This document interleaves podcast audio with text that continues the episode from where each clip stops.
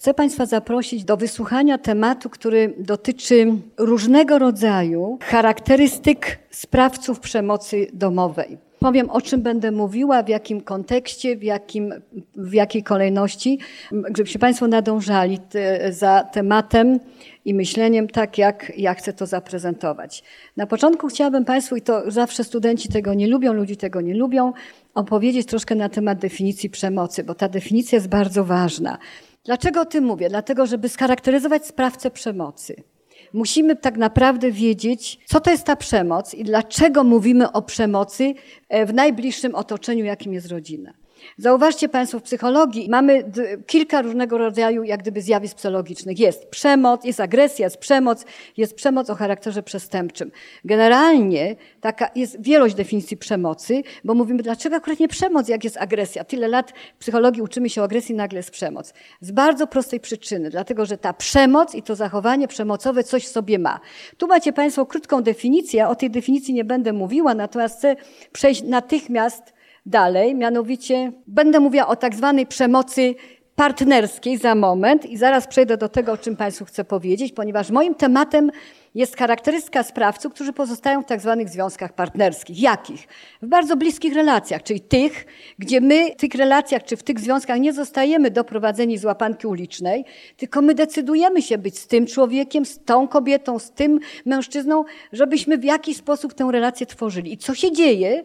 Że ta relacja, która jest, która powinna się opierać na jakichkolwiek wartościach ważnych, stabilnych, która pozwala tej, tym, temu związkowi czy temu małżeństwu w jakiś sposób pójść dalej drogą taką, jaką winni, okazuje się, że ona się rozmywa. Dlatego, mili Państwo, ta przemoc w związku partnerskim jest tak de definiowana, że jest to zespół atakujących, nadzorujących, kontrolujących zachowań, obejmujących różne formy przemocy fizycznej, psychicznej, seksualnej i nawet ekonomicznej. I teraz, mili Państwo, wracam do tego, co chciałam powiedzieć wcześniej, mianowicie, że tej przemocy, o której my tak bardzo często mówimy i ciągle to słowo przemoc jest analizowane z lewa, prawa i ze środka i z tyłu, tak naprawdę my bierzemy pod uwagę dwie rzeczy. Pierwsze to jest rodzaj zachowania sprawcy. Jaki to jest rodzaj zachowania sprawcy? Taki, który ma intencję.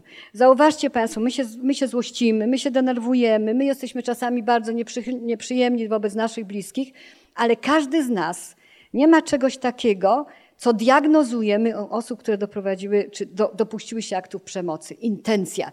Proszę zwrócić uwagę, intencja. Jaka?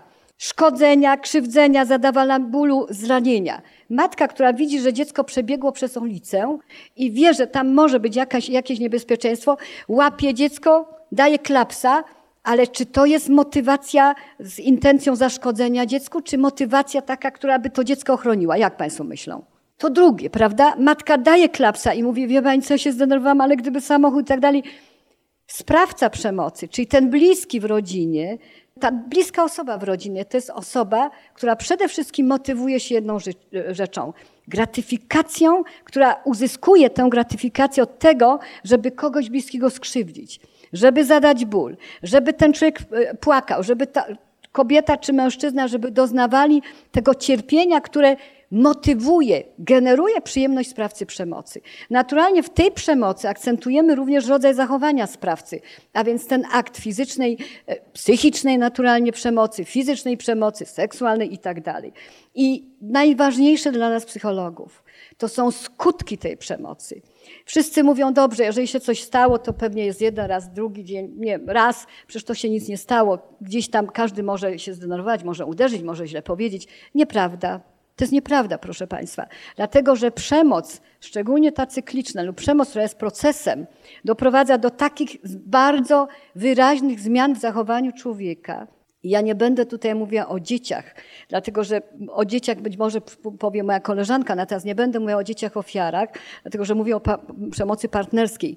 Zauważcie Państwo, że ta przemoc ma bardzo zauważalne objawy tu i teraz, ale daleko idące w czasie, w różnych aspektach funkcjonowania tego, tej jednostki, czy tej kobiety. W sferze emocjonalnej, w sferze poznawczej, czy w sferze psychicznej i w sferze interpersonalnej. Ofiary przemocy tracą siebie.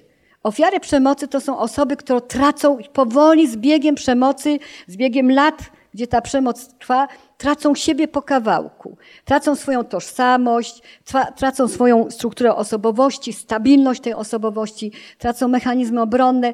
One starają się, stają się osobami uzależnionymi od sprawcy.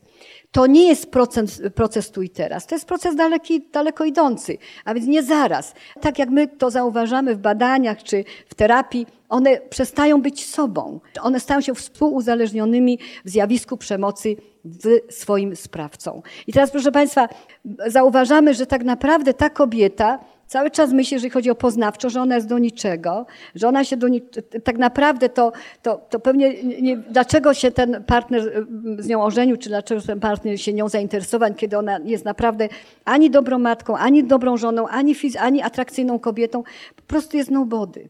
Ta poznawcza sfera tak naprawdę mówi o tym za małżeństwo, za rodzinę, za, za to, że ja jestem, nie wiem, dobrą matką czy dobrą żoną, odpowiadamy nie my, ty i ja, tylko odpowiadam ja. Czy jeżeli dzieci się nie uczą, to ty jesteś winna. Jeżeli małżeństwo nie idzie, to ty jesteś winna. Przemoc to nie tylko sam akt. Przemoc to nie tylko samodziałanie. Przemoc ma intencje, szkodzenie. To jest przemoc, która ma daleko idące skutki. I teraz, proszę Państwa, proszę zwrócić uwagę na czynniki, które my mówimy w psychologii, jakie czynniki powodują, że ta przemoc od czego może zależy, albo co jest ryzykiem przemocy.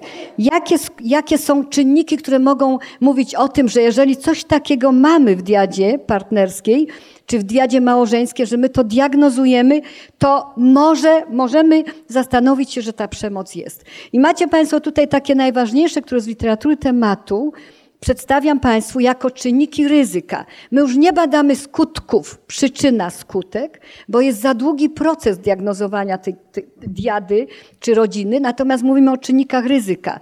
Jakie to są czynniki ryzyka? Doświadczenia przemocy w dzieciństwie.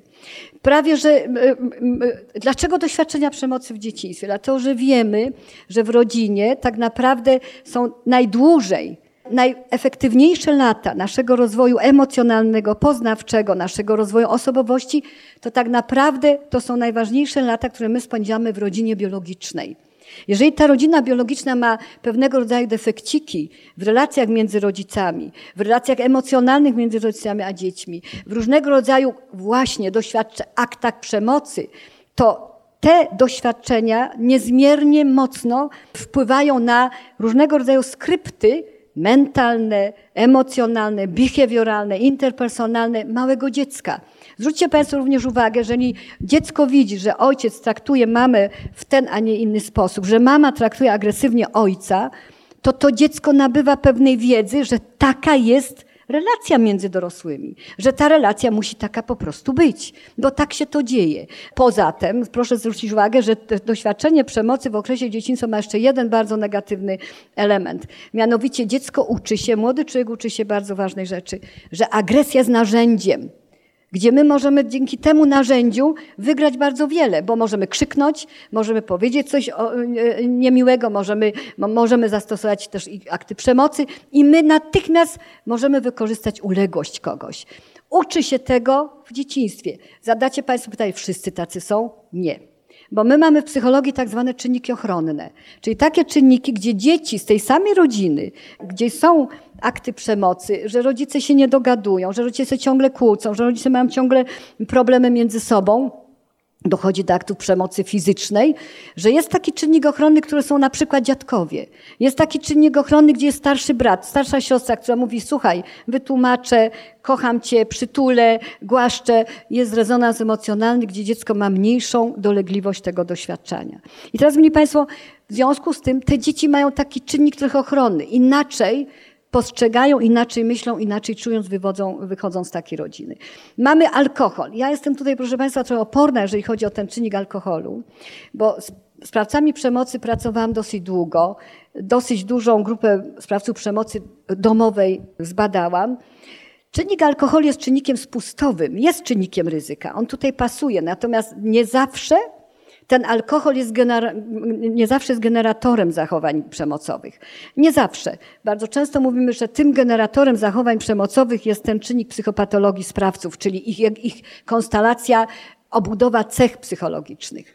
Natomiast status socjoekonomiczny rodziny, status zawodowy małżonków, a więc nierówność w statusie zawodowym małżonków może być czynnikiem ryzyka, ale my też musimy powiedzieć bardzo z pełną świadomością i mocą tutaj Państwu, że nie zawsze jest to czynnik ryzyka. On może być, ale może, mogą być inne uwarunkowania i ten nierówność w statusie zawodowym zupełnie nie jest czynnikiem, który doprowadza do aktów przemocy, ale może być ten czynnik pozostały. Co to znaczy psychologia sprawców przemocy? To jest taka konstelacja cech psychologicznych sprawcy, czy to mężczyzny, czy to kobiety, która jest i tak skonstruowana, tak zorganizowana osobowościowo, że przy bardzo drobnych sytuacjach, przy bardzo drobnych bodźcach osoba może atakować, może wybuchać, może agresywnie zachować się, czy też krzykiem, wrzaskiem, obelgami, ale również i przemocą, aktami przemocy fizycznej. I teraz, mili Państwo, ponieważ te czynniki ryzyka e, jeszcze będą analizowane, więc ja przejdę już do mojego tematu właściwego, żeby nie zabierać czasu pozostałym prelegentom. Proszę Państwa, sprawców przemocy my mamy różnych. Ja chcę Państwu pokazać jedną rzecz, i to był mój zamysł wystąpienia tutaj, żebyście Państwo wiedzieli jedną, jedną, żebyście Państwo byli świadomi jednej rzeczy. Nie ma jednego sprawcy przemocy.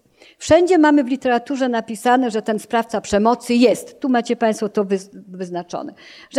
E, sprawca przemocy jest, ma nisko, niskie poczucie własnej wartości, ma zaburzenia emocjonalne, jest albo za dużo lękowy, albo ma dużo gniewu, albo jest wybuchowy, albo jest impulsywny. Sprawca przemocy ma słabą kontrolę emocji, to już wiemy, bo jeżeli ktoś kogoś potraktuje fizycznie, no to, to musi być ta słaba kontrola emocjonalna. Jeżeli robi to wśród swoich bliskich, których powinien kochać, powinien szanować.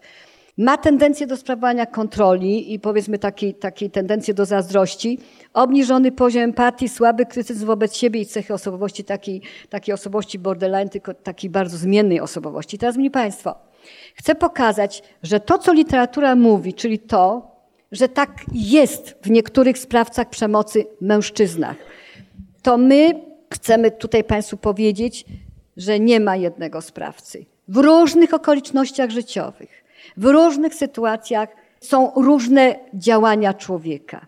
I teraz od lat psychologia zajmowała się również typologizacją sprawców przemocy, czyli zauważcie Państwo, czy jest jeden typ taki, jaki jest i zawsze są te cechy, czy jest ich kilka. A może co na to wpływa? Może ze względu na wpływ na, na nie wiem, na różnego rodzaju doświadczenia. To może to działa. Bo zobaczcie Państwo, małżeństwo, związek, rodzina tak naprawdę powinien się opierać o pewne wartości. Jakie? Zapewne Państwo powiecie, że tymi wartościami podstawowymi to jest miłość, przyjaźń, dobroć, wsparcie, przywiązanie emocjonalne, że te wartości powodują, że my w rodzinie możemy się pokłócić, możemy nawet drobno się powanturować, ale każdy z nas, mając w odpowiedni sposób, przyjmując, interioryzując te wartości, ma jedną bardzo ważną rzecz, która pozwala tym rodzinom, tym małżonkom, tym partnerom dalej pójść do przodu. Mamy poczucie winy. To poczucie winy jest takim bardzo ważnym korelatem naszego zachowania, jest bardzo ważnym generatorem naszego zachowania, bo za poczuciem winy idzie też poczucie odpowiedzialności, a więc też i sprawstwa, że zrobiłam coś złego, nie mogę, przepraszam i tak dalej. To jest, mili Państwo, związane z tym, z tymi ludźmi, którzy mają tę, tę hierarchiczność wartości i tak traktują związek. I teraz to, co powiedziałam Państwu na początku, proszę zwrócić na to uwagę, powiedziałam, jak to jest możliwe, że ktoś, który tworzy związek, dwoje ludzi tworzą związek i nie, są, nie jest to związek przymusowy, ale nie jest to związek taki, gdzie ktoś powiedział, a natychmiast tę panią bierzesz, nie wiem, jako swoją współmałżonkę, ty tego pana, albo, no nie wiem z jakich koligacen. Okazuje się, że każdy z nich wchodził w ten związek z jakimś bagażem emocji, z jakimś bagażem i planem na przyszłość, wchodzi też z bagażem doświadczeń, o których mówiłam wcześniej, jeżeli mówiłam o czynnikach, kiedy mówiłam o czynnikach ryzyka. Zatem ten związek powinien jakoś funkcjonować, prawda? I Państwo wiedzą, że nad związkiem trzeba go pilno, pielęgnować, trzeba nad nim pracować, może bardziej pielęgnować, żeby ten związek miał jakąś jakość. Teraz co się dzieje? Że nie ma tej jakości. Co się dzieje, że najbliższy partner więc ten od serca staje się takim partnerem, jakim jest. I teraz, proszę Państwa, paru autorów, też na podstawie literatury tematu, podam, że paru autorów już wykonało, czy, czy zdiagnozowało tak zwaną typologizację sprawców przemocy. I już Daton już prawie, że 20 lat temu stwierdził, że mamy przynajmniej dwa typy sprawcy przemocy domowej, partnerskiej. Pierwszy jest taki super opanowany, to nie jest sprawca psychopatyczny, ale on jest zorganizowany i jeżeli przepraszam za to wyrażenie, bije, to bije systematycznie i bije ze skutkiem takim, żeby ten skutek, pamiętacie Państwo wcześniej, ten skutek dawał pewne zadowolenie jemu i pewną załatwioną pracę, jak mówią y, y, sprawcy. Załatwiłem to, co miałem załatwić, będzie lepiej. Super opanowany jest perfekcjonistyczny. Może powiedzieć, dzisiaj zasłużyłaś na lanie, ale, to ten, ale dopiero w sobotę zrobimy to, co mamy zrobić. Od poniedziałku do soboty jest następna przemoc, jaka? Emocjonalna, prawda? Czeka kobieta. Tak samo rodzic mówi, dzisiaj tak się zachowałeś, ale dopiero karę dostajesz w sobotę, jak tata będzie po pracy lub mama będzie po pracy.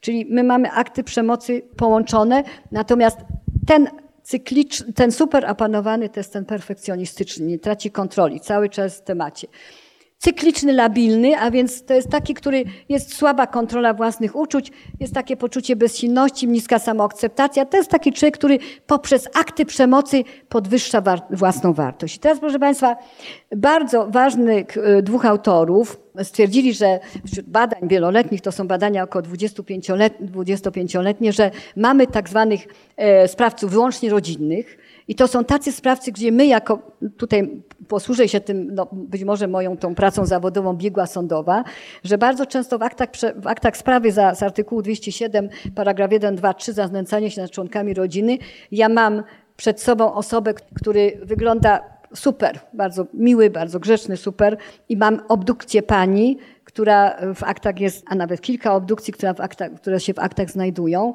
I rozmawiając z tym panem, Wydaje się, że to jest jakby pomyłka, prawda? Że no to jest niemożliwe, żeby pani miała przesunięcie żuchwy i różnych innych rzeczy. I co widzę z akt? W tych sprawcach wyłącznie rodzinnych.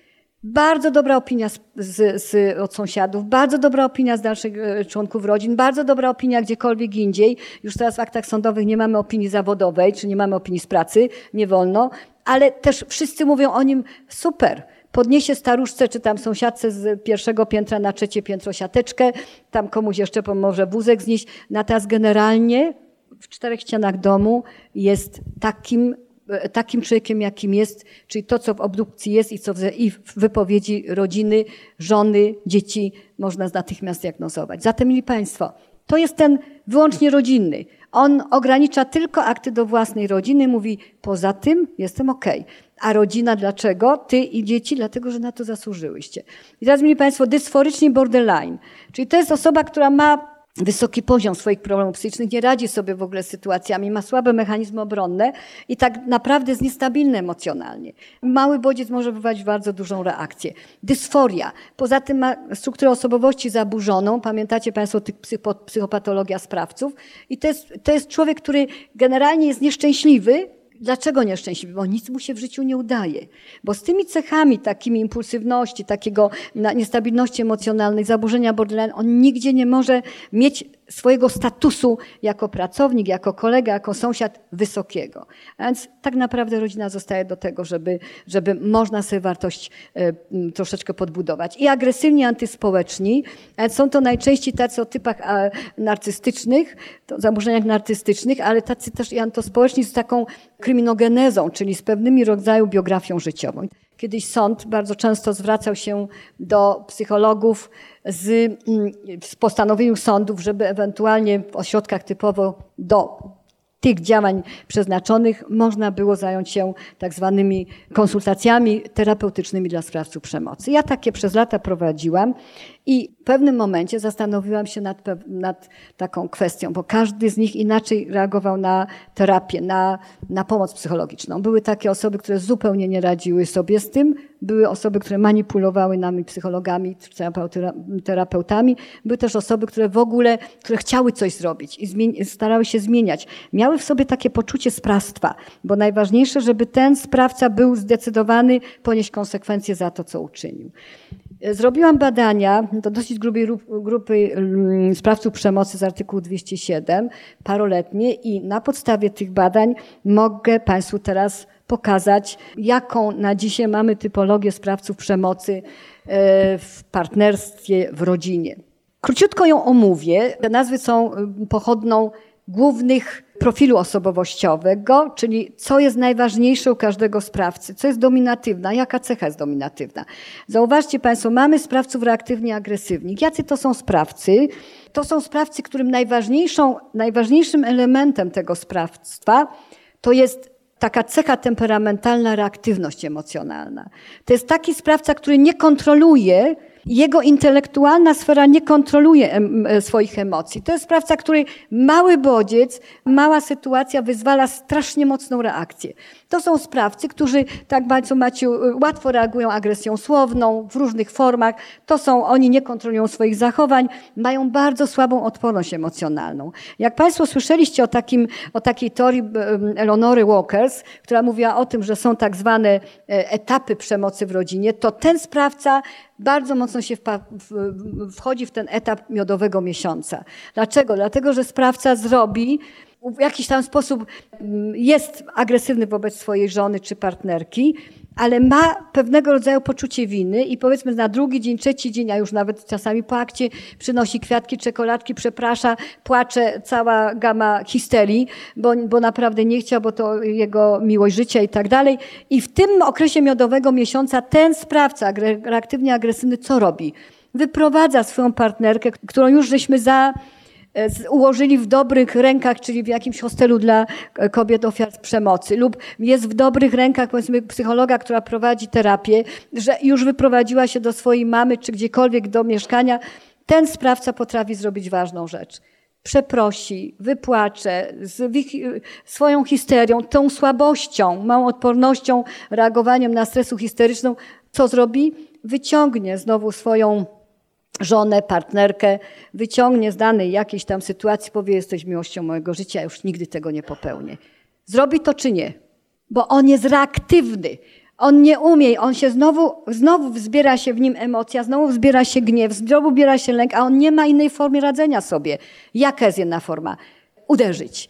Ta jedna forma uderzenia wtedy jest katarzys, że on się naturalnie e, emocja mija.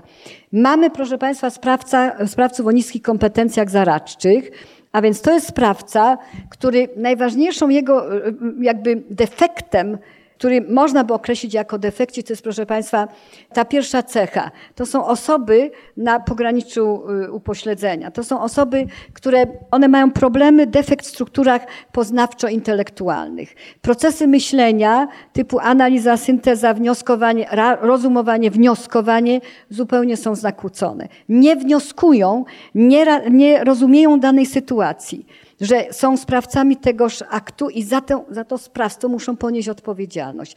Naturalnie nie wolno ich w jakiś sposób e, e, usprawiedliwiać. Natomiast proszę zobaczyć, oni mają bardzo złą e, strukturę psychologiczną, bo to są osoby, które mają w ogóle niską samoocenę, samoakceptację, więc ich obraz, obraz siebie wewnętrzny, osobowościowy jest bardzo, e, powiedziałabym, jest kiepski, jeżeli chodzi o relacje interpersonalne z drugimi. Naturalnie wolno się uczą, e, mają kłopoty z abstrakcyjnym myśleniem, e, mają problemy z przystosowaniem się do nowych sytuacji, są mało elastyczni.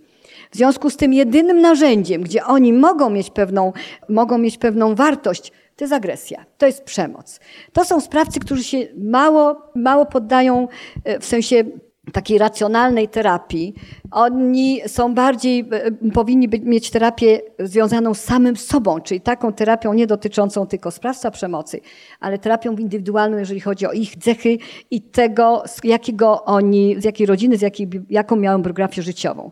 Proszę Państwa, Powiedziałabym, że wyjątkowo kolorowi są sprawcy i tych się boimy, wszyscy się boimy, bo oni mogą robić coś innego. To są sprawcy psychopatyczno-odwetowi. Psychopaci mają to do siebie. Oni są sprawcy o rysach psychopatycznych, odwetowi, pamiętliwi. Zaznaczyłam Państwu tu cztery ważne te cechy. Są one opisane też w różnych y, y, publikacjach. Jakie to są cechy? Pierwsze to sprawca psychopatyczno-odwetowy jest paranoiczny. On nie ufa, on jest wrogi, on jest podejrzliwy. W związku z tym w nim jest ciągle tłumiony gniew, ciągle tłumione poczucie takiego, takiej złości. I my bardzo często mówimy psychologii, skąd jest u tego człowieka takie coś? Dlaczego on jest wrogi do otoczenia? Dlaczego on nie znając nikogo już podejrzewa, ta, że ta osoba mu szkodzi? A pamiętacie Państwo przedtem, jak powiedziałam, że jednym z czynników ryzyka jest doświadczenie przemocy w rodzinie, w rodzinie biologicznej? To się, mili Państwo, tak jak powiedział kiedyś Fromm, tym, czym jest woda dla kwiatów, jest miłość matki i rodzica dla dziecka.